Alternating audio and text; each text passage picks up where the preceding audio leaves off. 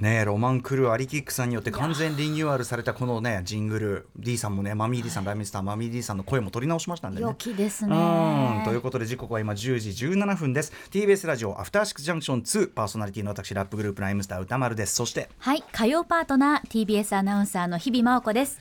さてここからは聞けば世界の見え方がちょっと変わるといいなな特集コーナービヨンドザカルチャーです。今夜は私も尊敬してやまないあの方についての特集です。題して映画「イコライザー・ザ・ファイナル」公開記念。マッコールさんの歴史をたどるイコライザーサーガの世界特集！よいしょ！几帳面にして人格者。しかし悪を目にすれば過剰な暴力で制裁を下す。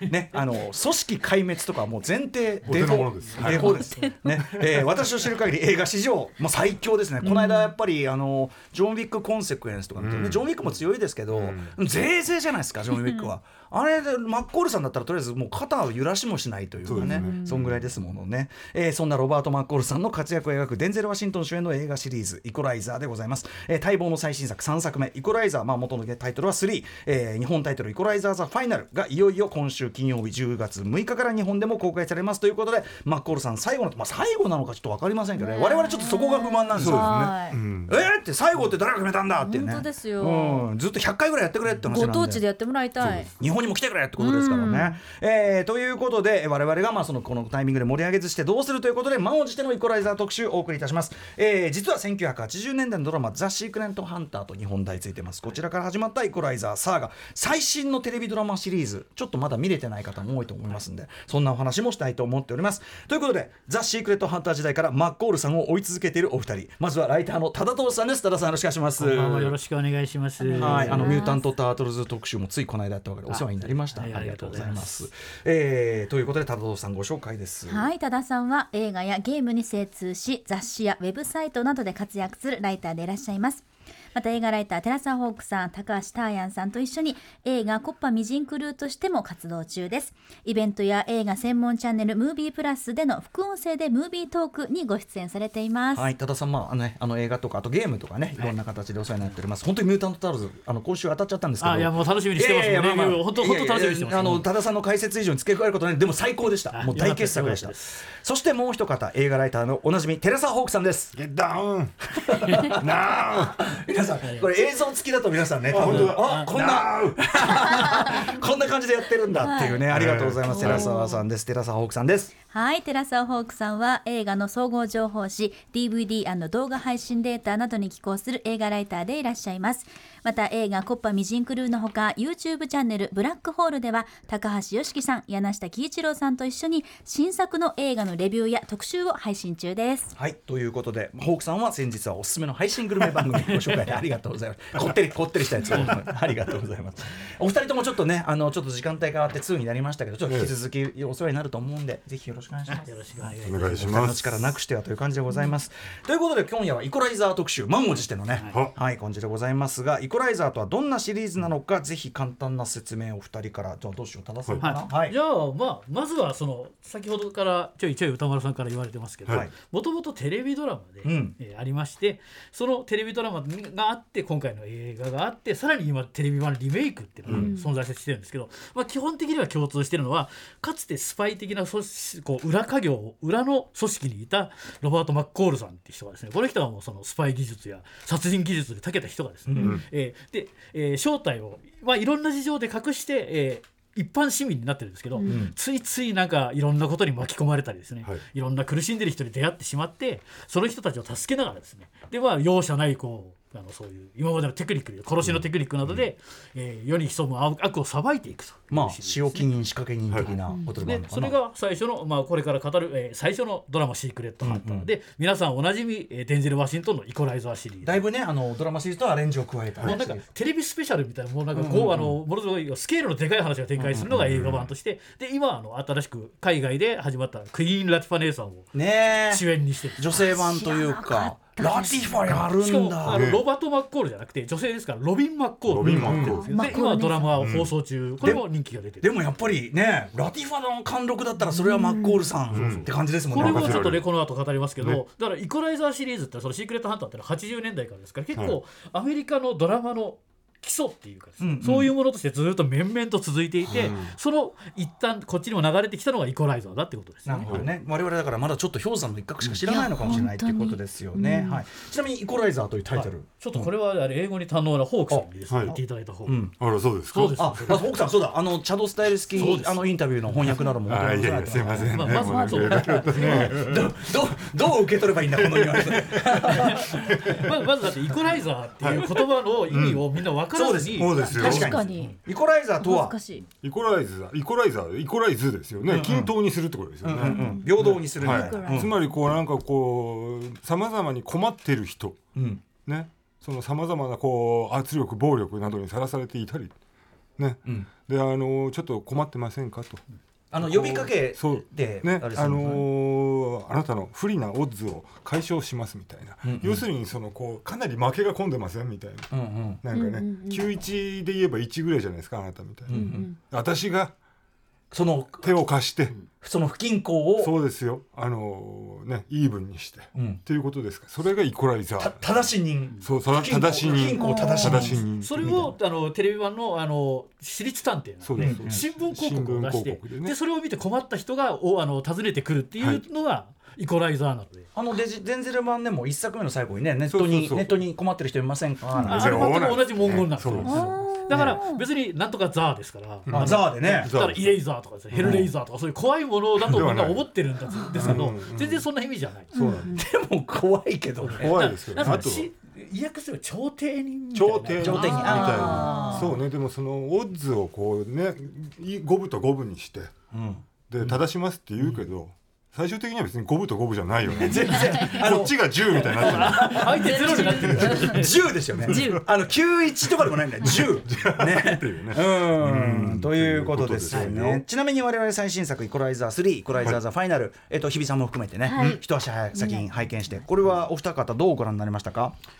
いややっぱりさっき歌丸さんが言いましたけどまだ全然いけるっていうそうなんですよ。かっていうか今回の3部作目でやっとスタートラインに立ったぐらいですよ。おこっからですよ。あ、これはだからちょっと後ほども伺いますけど、はそのドラマシリーズから続くええイコライザーシリーズらしさみたいなのがあるんですよね、そうそうそうそう。れが今回すごい満ちてたってことですかね。やっとね知ってる感じになってきたっていう。あそうなんこれですね。でファイナルはないだろうっていう。ここからじゃないっていう気持ちになるっていう。日比さんご覧になっていかがでしたか？いやあのやっぱりですねマコールさんはさん付けしたくないさんは絶対だし、そのまあ相手というかね敵が悪いことをすればするほど笑けてくるっていうか、うん。なんでかっていうと、それとああやってるやってる、ん。123って悪いことが増えれば増えるほど、もう100200300でマコールさんが返すって分かってるから、ええうってなるんだけどちょっと笑ってしまうっていうか、うんうんうんちゃんとそれで500ぐらいで返してくれるんでそうね。はい、もう今回もありがとう、マコールさんっていう。これちゃちゃんとやっぱりこうね龍院がさんがそのチンピラとがねこう、うん。なんだこのおっさんみたいなおいおいなんて言ってんの？はもうこっちはね、もうはい、はいはい。もうやめとけと、はいはい死ぬはい死ぬ、はいちゃんとマッコールさんはやめとけって言ってくれてるよみたいな、ね、言ってるよって。ちなみにですね、イコまロバート・マッコールさんのジャスティス魂、はい。はい。これにですね感化された、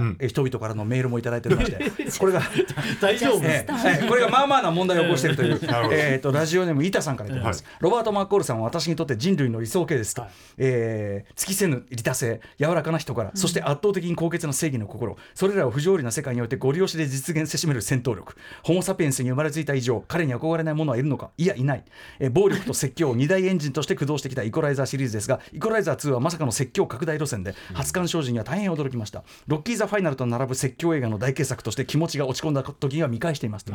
で私は4月から専門学校の先生をしているのですが授業内で社会的な不正義について熱っぽく話していたら、もちろん、えーサンサントコア、ね、時計彼が愛用している。サントコア着用、一人一人で切れてて怖いなど学生から反響が寄せられてしまいました。うん。正義の暴走です。フィクションから安易に影響を受けてはいけないなと学びました、60歳ぐらいにはイコライザーになれるように精進したいと思います。すごいですね。彼に憧れない人はいるのか？いやいない。あとでこれから話してるけどそれはあまりそうおすすめしないっていう話になる可能性が、ね。常人にはおすすめできませんっていうやっぱりあんまりジャスティスのね乱用というのはね力を伴わないジャスティスというのはやっぱなかなか大変なものがあります。さあということで、えーそんなロバート・マッコールさん、えーまあそのテレビドラマシリーズでも見たことない人のはね、結構多いかもしれませんから、えー歴史を二人の解説で振り返っていこうと思います。行ってみましょう。まずはこちらの作品から。アーノルド・シュワルツェネッガーにも影響を与えたマッコールさんの原点ドラマ「ザ・シークレット・ハンター」えシュワちゃんに？なんとそうなんですね。ちゃんとホークさんが出てくるから無理やりつなげてるわけじゃないんですよね。そうです。よちゃん。と出てきますからどういうことなのか。ではでは原点となるドラマ改めて解説をじゃあはいさんですかね。はい。あのこれはアメリカの三大ネットワークの一つ CBS でですね1985年から放送していたテレビドラマが「えーザ・シークレット・ハンター」で現代がイコライザーなわけですが、で日本ではあのテレビ朝日系で、はい。映画の枠で要するにそのドラマ枠ではなくて、うんうん。映画の枠で、えー、2話やったりとか、うんうん。そういう感じで不規則に放送してたので、はい。こう僕らなんかちょっとなんか面白い映画やってるかなと思うとドラマで「俺これドラマじゃん!」って言いながら見ちゃってるっていう形で触れてる人が多かったね。じゃあ結構たまたまそう見るしかなかったみたいな。あの特攻野郎 A チームの時間みたいなのあるじゃないですか、うん。普通のナイトライダーの時間みたいな、はい。そういうんじゃなくて、結構不定期にやってる感じだったので、名古屋で名古屋だけでん。シリーズが放映されてあちゃんとやってた。いう話、で東京の我々が見られるのはそのまあいわゆるだから A チームなんかもねね。あの淀川先生がなんで解説してくんないんだろうって時あったじゃないですか、あのスペシャル版みたいな、ああいう形で放送されてたのを夜中にたまたま見るみたいななるほど。ことでしたよね。ちなみに僕持ってる VHS はいはいはい。版タイトル「クライムシティ」ってねまた別のタイトルついてますうん。これがその多分2時間スペシャル。これがテレビスペシャルね。ですよね結構豪華なテリー・サバラスとかロバート・ミッチャムも出てきて。そうまずだから皆さんのこのねあのイコライザーっていうとデンゼル・ワシントンの印象が強いですけど、あの最初の元祖ロバート・マッコールさんは、はい。あの白人ですから、はい。ねあのあれです。見えますかね。皆さんの人ですよねね見えるかねはいはいもう YouTube ですあれですね。あの主演はですね、うん。あの皆さん好きなあのカルトホラーの金字塔ウィッカーマンはいでですね、ひどい目に遭うという警官役でおなじみのですね、エドワード・ウッドワード、うん。イギリスの役者さんはいなんですね。でこのイギリスの役者さんがイギリスっぽい元スパイの人がはい。ニューヨークを舞台に活躍するっていうシーン、あじゃあちょっとこう Englishman in そうそう USA と言いましょうか。そういう感じもあるのかで彼がもともと何か何かのスパイ組織みたいなのに属してたんだけど、なんかトラウマっていうかそういうのがあってやめちゃってその時やった自分のやったひどいことに対する贖罪のために世のため人のためにこうう。ん。あの戦うっていうかね。これはこれはデンゼル版もねまあ同じ感じ。デンゼル版はこうなるべきっていう話はいはいだから逆に言うとあのドラマをしてる人いつまでたってもドラマ版にならないっていうドラドラマ版にならずにいっぱい人を殺してるっていう感じなんですけど、うんうんうんだからも非常にこうニューヨークドラマっていう感じの印象が強い、ニューヨークの人々はい。みたいな。はい。そうですよね。うんあの映画だとねボストンでしたもんね最初に作はね。もともとはあのウッドワードをこの主役の英国紳士っていう印象はなかったんですけど、あの要するにおじいさんっていうかこうちょっと引退した人が、えー私立探偵をやっている。しかもそれがスパイっていう話だったんですけど、腕っぷしも強い。はい、そう。でもこの人は腕っぷし強いっていう元特殊部隊ですから、うんうん。あまあ、おじいちゃんなんですけどあの大体ちょっとこうあれですねあのデンゼルと同じで、うん。その辺のこうワワインの線抜きとかですねはそういうものとかであるもの使いもあのトイレットペーパーのええこうカラカラの芯の金属の部分ええ。だけで防寒を撃退したりとか、へこれでねトイレの個室からバンって出てきてねそうそうそう。おもむろにあの殺害みたいなことを結構やってます。殺殺害殺害もされる。殺害も結構。ただ話としてあのあのデンゼル版はもうペンペングサも残らないほど悪人が死んでみたいな、ええええあのテレビ版は死なないあの悪人が死なない回っていうのもあって、うんうんうん。もうなんかこう街の揉め事を解消するんだけれど悪人は殺さないがなんか拷問はしてたなみたいなのはあったりする。っていうだから殺さないテクニックも存在しているっていう、なるほど。デンゼル版もなんかみんな殺しちゃうっていうことがあるんですよ。ね。ちょっと印象としては強火が過ぎる感じがありますけどもでもともとその英国紳士風なんですよ。あの乗ってる車もジャガーです。し、ん。で使用する拳銃がワルサー PPK というジェームズ・ボンド。のはいはいはい。でこれはもともとは違ったんですけどうんうん。もともとはあのアメリカ紳士だったんですけど、うんうん。でこれもともとエドワード・ウッドワードっていう人自身が結構英国紳士の素敵なおじさんだったっていうのと、うんうん。この人って昔あのあれですね。あのカランっていう、ええイギリスのテレビドラマで同じようなこうリタイアしたスパイを演じているドラマがあって、うん。それが眼鏡をかけているマイケル・ケインのコピー版みたいな、あの国際国際諜報局。国際諜報局のあの役みたはいい、な。だからそれの、えーまあ、テレビ版マイケル・ケインじゃないですけど、うんうんうん。そういう役者さんだったのでそのイメージを継いではいだんだんこの英国紳士があのニューヨークの街で結構エレガントにかつこう拷問とかそう戦闘の時には非常になるほどね。戦っていくっていう物語。その品の良さがまたねはい。多分そのアメリカの乱暴者のあともギャップになっていいんでしょうね。ということはつまり、えーまあ、思い切って言えば、えーシークレットハンターつまりデンゼル・ワシントンのイコライザーの大元には、眼鏡をかけるスパイといえば、オースティン・パワーズですから。あのまあそれもマイケル・ケインのあの感じのパロディですもんね。はい、だからやっぱりそういう英国人スパイの影響っていうのが、うんうん。こう綿々と実はスパイものの流れがや脈打っているへー。全然あそう。それは今回のねデンゼル版だけ見ててわかんないただそれがデンゼル版がなんでここまでこう大胆に草案できたかっていうと、うんうん。これ原作ないんですよ、うんうん。テレビシリーズしかない。テレビシリーズはあの原作の脚本家とこのロバートあのウッドワードがみんなでアイデアを出して作り上げていったキャラクターなので、うんうん。逆に言うといじり放題というか、うんうんちゃんとそういうところに言えば原うるさい原作者とか存在しないっていうのがあるので結構大胆に変えられたというところがあなるないですほどね。そうかそうかそうか。はい。まあでもそういう基本的には町の町の人々、市政の人々のあれに密着したというか、うんうんうんちょっとその人々ものっていうの、うんうん。長屋ものっていうか、いや助けてなんか困った女の人を助けてちょっといい話みたいなのがあったりする長屋人情ものっていうところもあったり基すると。本一話完結で、んね毎回困った人を助ける、そして悪をくじくっていう話ですもんね。はいはい、だから2で言うとあのデンゼルで言うと2の前半のこまごまとはいはい。町の人のいろんなこまごまとしたことに気づいてあげるとか、うん。そうちょっとなんかこうあのチンピラをお説教して返すとかですね、うん。そういうこうなんか人情路線もちょっとあったりとかまあ、して、で全然ね説教ついでに手をなんか割ったりしてましたけども、うん、まあ。でねそあのあその頃のニューヨークの80年代の都市犯罪っていうとそれこそその、サブマシンガンとかが出てくる恐ろしい世界だったので、ええええこの人悪さ PPK だけじゃなくてあのそういうギャング団とかになってくると例えばあの50口径のデザートイーグルを持ち出してバンバン撃ち始めたりとか、結構バイオレントはバイオレント。やるときはやる男、家にねちゃんと武器庫があるんですよね。そうそう。うん。うん。うんあとなんか僕見た感じだとはい。こう息子だっけ？ちゃんとサイド、はいは相方サイドキッ相棒いますね。クがいたりとか、割と仲間いる感じですよね。デンゼル・ワシントンは一人ぼっちって感じだけど、そうなんですよ。そこ。もね感じですよね。うん、だから、まあ、その辺があのあれですね。あの、えーデンゼル版だとあのスーザンって CIA の同僚で出てくるんですけどあ,、の人っていうのメリッサ・レオっていう女優さんですけど、うんうん。あの人はあの、シークレットハンターに出演してる人なんですはいはい。そうなんだ。だからななんで旦那がビル・プルマンなのに、うん。ビル・プルマンは脇でニヤニヤしてるだけで、ええあの女の人が。売れ売れない売れない作家みそうたいうなね。そそうなんかニヤニヤしてるけど、この女の人がやってんだろうっていうのは、うんうん。あれはシークレットハンターリスペクト、うんうん、ファーストシーズン第3話かなんかで出てたんですよね。オマージュが入ってると。はいで問題のそのシュワルツェネッガーも影響を受けた、はいこれはどういうことでしょうか？これもシュワルツェネッガーがファンなんですね。ずっと見てたんですね。シークレットハンター。うんでもあのロケ地訪問しましてですね。ええシュワルツェネッガーと言います私。シュワルツェネーです。なあ。ええシュワルツェネーがロケ地訪問？そうですよ。表敬訪問。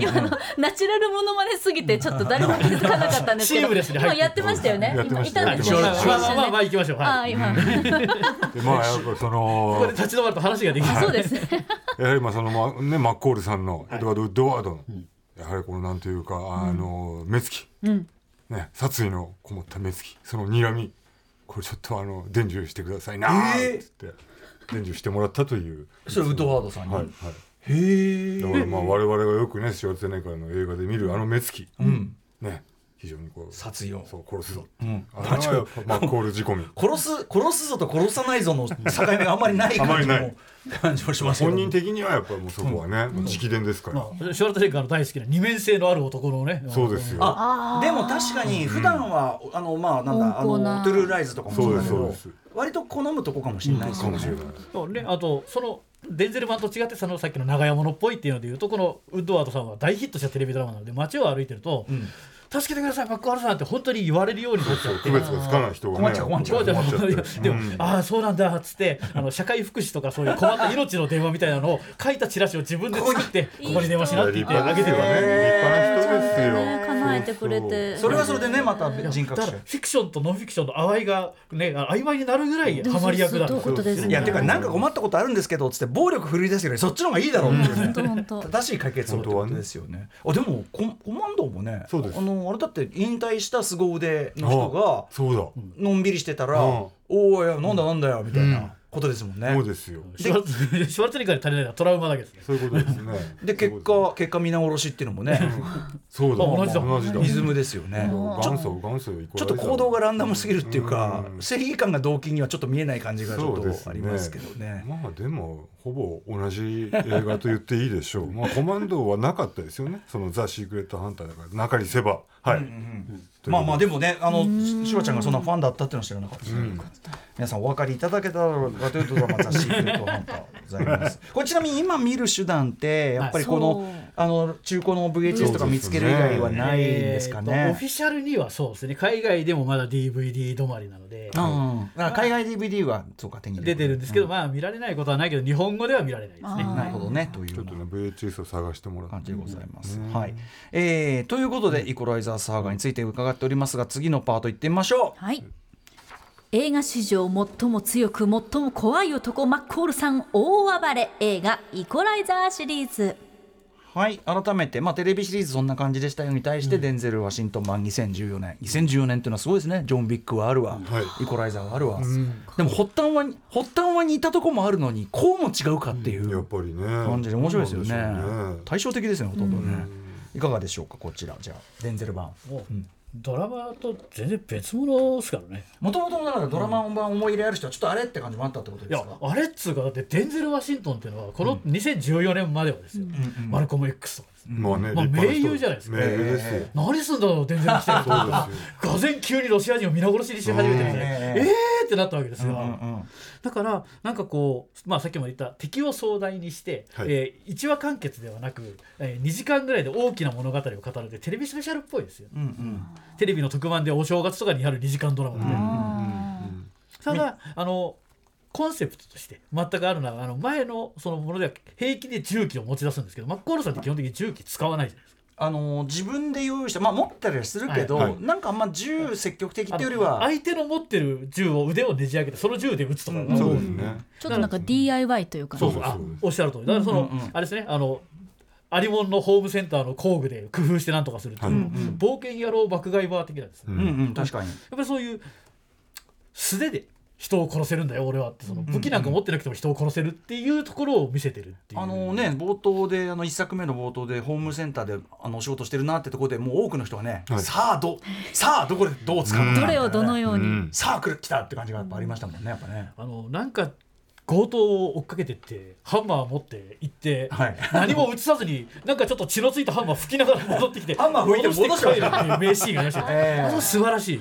ありましたよね。もうこっちのもう頭で何が起こったかこっちで想像するっていう、あの事の省略っていうのは特に一作目はかなり顕著なものがありましたね。素晴らしいです画期的なものがありちょました。っとこれはもうあの言っておきたいところが先ほどのメールを聞いて思ったんですけど、うんうんあのこのマッコールさんかっこいい。マッコールさん素晴らしいって言ってますけど、ええ。基本的にマッコールさんは病気の人だっていうことはですね忘れてはいけない。なるほど。そうですね。あの、うん。うんマックあのデンゼル・ワシントンがあのあれですねこのマッコールさんの役作りにか、あのし参考にした凶悪神経症の、うん、OCD っていうやつね。人たちをそれつまりこうここに紙がこういうふうにちゃんと置いてないとって、あのはい。彼は異様にこの紙ナプキンの位置とか気にするじゃないですか。はい。あとそもそも最初不眠症ですもんね。うん。不眠症だし、あとあのみんながかっこいいって言ってるストップウォッチではい。この時時間間で測らざるを得ないあれも完全に病気なんですよ、だからみんなあのこのイコライザーをかっこいいって言ってる人は俺あのタクシードライバーをかっこいいって言ってる人と同じ感じ、うんそうそれはかっこいいけど、うん。ちゃんと分かってる。まあまあっていう、まあね。まあ彼には彼でね。うんうんいろんな事情があるんですよ。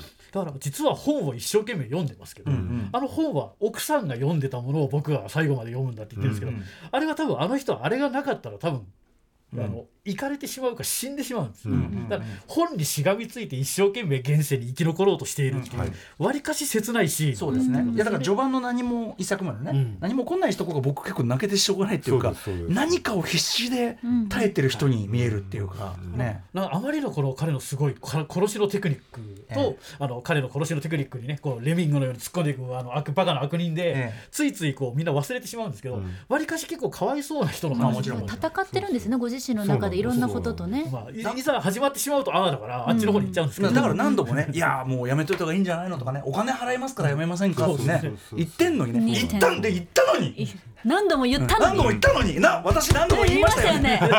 なんです。もうゆるですよ、もうゆゆるなんです。まさに。常に。うんほど。まあでもそういう、でもそれはデンゼルのやっぱり役作りというか。と。いうことですよね。ことなのかな。はいはいでまあそのなんか第一部に関しては特にやっぱり我々がねあ特にアメリカのオーディエンスとかが知っているイコライザーっていうそのシリーズ、うん。いかにそのイコライザーという存在にあのデンゼルのマッコールさんがまあなっていくかっていう物語であって、だからやっぱその最後にあのみんなが知ってるね。あの何ですか？困っそう困ってますか？困ってますか？っていう、そこでもうおっうん。うんあだからそこでだからエピソードゼロっていうかちょっとあれはそうですよね。オリジンストーリーというか。一作目はね、はい。なるほどなるでほど。これからだから多分もうイデンゼルのイコライザーっていうのはこれから100本ぐらい作られるんだろうなみたいな、ねえあのあの時点でもここの調子で100本お願いしますって今でも思ってるけどうねん。うん、あとまあ1と2ではどういう変化というかあったでしょういやだからあれですね、今回アクサーシックスジャンクションは2になって、はい。2の方がいいって話になりましたあ2の方がいい。けど僕は2の方が好きなんですああなるほど。やっぱりその元のシリーズに近いテイストそうやっぱりこうあのあの一般の人たちの長屋物でこうなんかちょっと野菜踏み荒らされちゃったね。本当に長屋だよね。あれね長屋ですからね、うんうんうん本当にね。あとなんかあの黒人少年がグレそうになってると、はいはいはいバカじゃないかみたいな感じで怒ったりとかですね。そういうこう、うんあのマッコールさんのいろんな一面が見られる確かに人間的でした。タクシーというかウーバーの運転手に身をやつしてっていうのもうまかったですよね、人間模様をねそうそうそう後ろでこう見てね。ね。あれも良かったですよね。そこでねちょっとデートレイプなのに的なのに気づいて。そうですよ。あれこ一番留飲下がるところでしたよね、あと一番怖いシーンっていうのがまああれですけど悪役の家庭に乗り込んでってあもうそこは最高。あそこ最高ですよ。娘を可愛いねって言ってるんだけど、うん。何かあったらおの。前の娘殺すよっていう。2のハクビです、うん。あのあの恐ろしさ。あの駅まで一緒に送ってってくれるかい、うん。ね送ってってくれるってさーって。あれはイコライザー史上どんな残酷なシーンよりも恐ろしいシーンが、はい。あこの人子供殺せるんだっていう、ねえあそこすごかったですね。あそこはやっぱりね何もないんで名著100冊を読んでるんです。よ、うだけどもう2で終わっちゃって、ん。であのグレタ子供にあのグレタ黒人ギャングになりそうなやつに本を勧めたりとかするんですこれ読みなよって言ってるんですけど、それがネイティブさんアメリカの息子とかです。結構黒人の、えー差別の歴史とかを深く描いた本とかをパッと差し出したりしててですね、おデンゼルわりかしそっちの黒人映画路線っていうかですね、そういうのもやる気あるんじゃんうんうん。だからあれですね。あの可能ならばアトロクブッククラブにマッコールさんを呼んでほしい、う。ああなるほどね。確かに、えこれしかもネイティブさんは後にあそうそう。マイルスマイルよりによってマイルス役のそうアシュトン・サンダースが後にその、チンピラ役をやってたやつが映画化するっていう、はい。うん。うんだからもうマッコールさんが悩む人に本を勧めるだけの本あのあれ短編でもいいですよ、これ読みなっていう。これはいいですね、うん。マッコールさんが勧めた本し推薦図書本シリーズっていうね本のラックができるっていうね、黒人映画にもなってる2まあ、と。あ、とまあ革命的なのはやっぱりその、まあ、この頃出てきたこの殺し屋映画っていうのでいうとさっき言ったジョン・ウィックとか、うん。はいはい。ボーンシリーズとボーンアイデンティティとかありましたけど、基本的に銃は使わない。基本捨て頃だっていうのはやっぱり、んあのイコライザーシリーズの一番すごいとこっちゃすごいとこですよね。そうですまあ、今回ね3はこれから公開なんであんまり中身も言えないけども、3に関してサクッとどうでしょうね？僕かなりまずあのなんていうかなスラッシャーホラー度が前からその毛はあったけど、あのレーティングがねあの、上がりましたよね、あはい。15とかそういうのになったんで、もう冒頭からどぎも抜かれるもう5ワードっていうか。だから今回9秒にええなるってことですもんね。てかまあもう冒頭ですでに一つ一一つことは終わっているっていうのがね、ねお前はもう終わっている。これ組織は終わっているっていうのがありましたけども、でもまあ人情ものでもあって。いやだからしっかりあこうあれですからね。まあ大体もう皆さん大体設定は知ってるでしょうけど、はい。まああの異国の地にマッコールさんが降り立ってですね、イタリアですよ。マッコねマッコールさんフィレンツェの空っていう話ですもんね、うん。話としてはね本当ですよ。まあだから全全国の、まあ、一作目でもやったけどみかじめ料問題っていうかね、はいああいう地回りヤクザに困らされてもらってたのいくらでもあるわけだから。もうこれでいけんだったらどこでもいけんだろうみたいな。そうでも絶対そそういうなんとかさんあの日本にもなんとかさんシリーズってありますけど、有名なマドンナとのロマンスもちゃんとありますから、ね、ちょっとありますよ今回ちょっとねちゃんとありますね。おいさんが？え？俺だってランボーだったらねランボー最後の戦場だったらドン引きされてね。そうですよ。えードン引きされて終わるところがそれことが終わっても比較的いい感じっていうね、受け入れられていくわけですね。ここに住んじゃおうかなって言ってましたけどね、どうするのか。と。どうするのかな。とにかく「ザ・ファイナルってのは日本タイトルなんでこれ我々ちょっとクレームなんですよ。ねファイナルはおかしいですそうかそうか、日本タイトルであって、現代とかではない。もうイコライザー100まで行ってください。まあでも監督も、えー、とデンゼル・ワシントンもぼちぼちやる気は見せているらしいっていう情報が。のす。ごいよね。アントワン・フーコーもデンゼルも続編なんかやったことない人たちが、はい。なんでイコライザーにはこんなにやる気なんだ楽しくなっちゃったよね。あのさっき言ったあの世界の犯罪組織次はアフリカ、次はアジアとかいうのもありですけど、各あの2でウーバーのタクシーの運転手にはいはいはいはいなってたってことを考えるとマッコールさんは何の職業にもなれるなれるラスト確かにですね。確かにマッコールさんが先生にみたいなのも見られるわけですよね。マッコール先生。うん。いいん。じゃないですかねまあ最終的には悪人を皆殺しにするっていう。うんうん。うん。ね。まあ、そのあのきっちりジャンル的に落としてくれるのもねこのシリーズの安心なあたりでございます。さあということでちょっと時間も迫ってきたんでイコライザーサーガー次に振り返るのはこちらも見たことない方まだまだ多いであろうこちらの作品です。マッコール姉さん爆誕新ドラマ版イコライザはいということで先ほども出ましたけどクイーン・ラティファ、ねまあ、ラッパーであり俳優でありというクイーン・ラティファ、えーがマッコールさん。知らなかった、これあのあれですねあの、えー、元 AXN、えー、アクションチャンネルっていうのが。今アクションチャンネルってなってるところで、うん。やってて、まあ、要するに CS 放送なんで見られるんですけど、まあ、これはもともとのシークレットハンターをやっていた CBS が制作したので、まあ、ある意味こう公式に近いという。か。なるほど。正統派。で、えーまあ、今のあれ女性が、えー同じこう大都市で戦うんですけど、まあ要するにな今回は前はあまり過去は語らない元スパイだったわけですけど、今回はロビン・マッコール姉さんはですね、謎の過去を持っていて、なんかあ昔何かあってその食材のために戦っていてかつ娘がいるっていう話。ああああシングルマザーで。よりあの、まあ、もちろんですけどデンゼルさんよりもその困っこうデンゼル版よりもテレビ版に近くてテレビ,、テレビドラマですから、あの困った人を助ける。うん。で、えーじゃあラティファ姉さんはちゃんとアクションするのっていう。のを、うんそうね。ガンアクションとか、えーバイクスタントとかも自分でバンバンやってるマジで？で見たい。結構ですねあの前の、えーウッドワードさんもそうですし、えーデンゼルもそうですけど意外と怒ってる感じが意外となくないですか？だからにだから怖いんうんですうん。まあそうですね。まあまあ。無表情で相手の無表情。中をえぐったりとかするのが怖いんですけど、あのあれですね。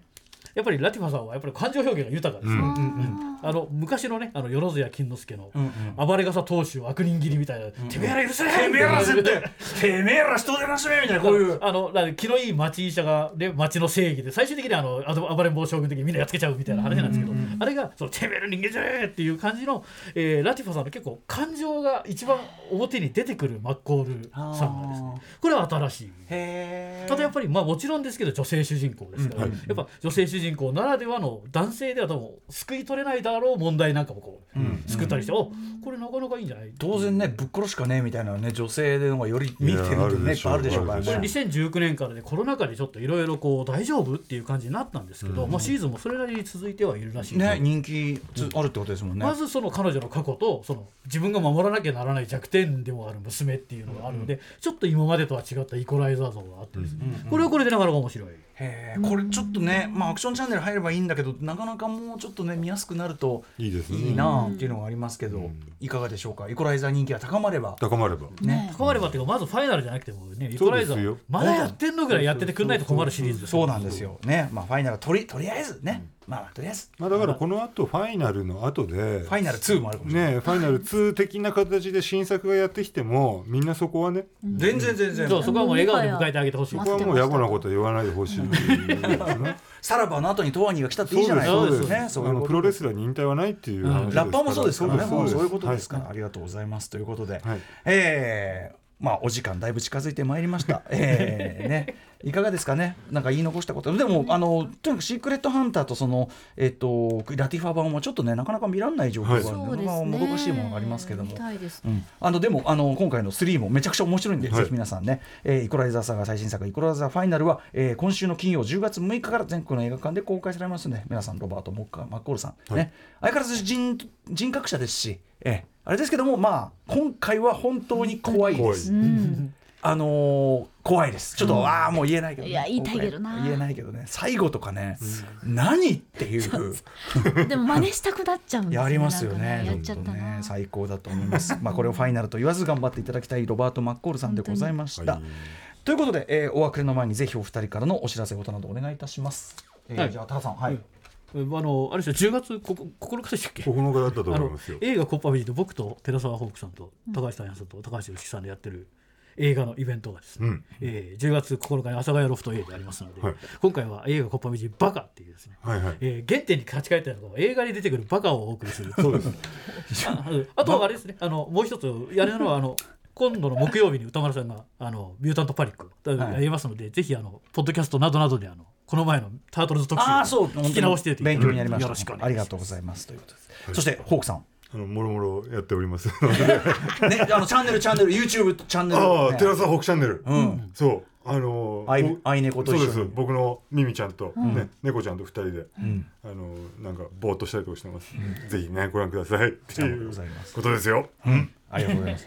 すいませんね。お二人ちょっといろんな形でいつもお世話になっていいますやいやいや、はいもういつでもね。アトロック次になっても。ええ駆けつけますから。すみません。はい、えー、ということでございました。本日マッコールさんの歴史をたどるイコライザーサーガの世界特集でした。多田藤さん、寺さん、奥さんでした。ありがとうございましありがとうございました。あそして明日のこの時間はねあのこの番組金4曜日になりましたそうなんです。じゃあ残り金曜日何やってるかとこれはもう当然武田さつのプレイキンナイトこれやってるわけですね、という。ことでお隣同士になったということで武田さつさんがまあ引っ越し祝いって本当はこっちはねあれするんですけど引っ越し祝いとして、はい。えーデスメタル特集を持ってきていただきますんで佐哲さん。佐哲さんはねもう昼の帯とかそういう器ですって話もねしたいと思います。After Six Junction.「Hey, it's Kaylee Cuoco for Priceline. Ready to go to your happy place for a happy price? Well, why didn't you say so? Just download the Priceline app right now and save up to 60% on hotels. So, whether it's Cousin Kevin's Kazoo concert in Kansas City, go Kevin, or Becky's Bachelorette Bash in Bermuda, you never have to miss a trip ever again. So, download the Priceline app today. Your savings are waiting. Go to your happy place for a happy price. Go to your happy price, Priceline.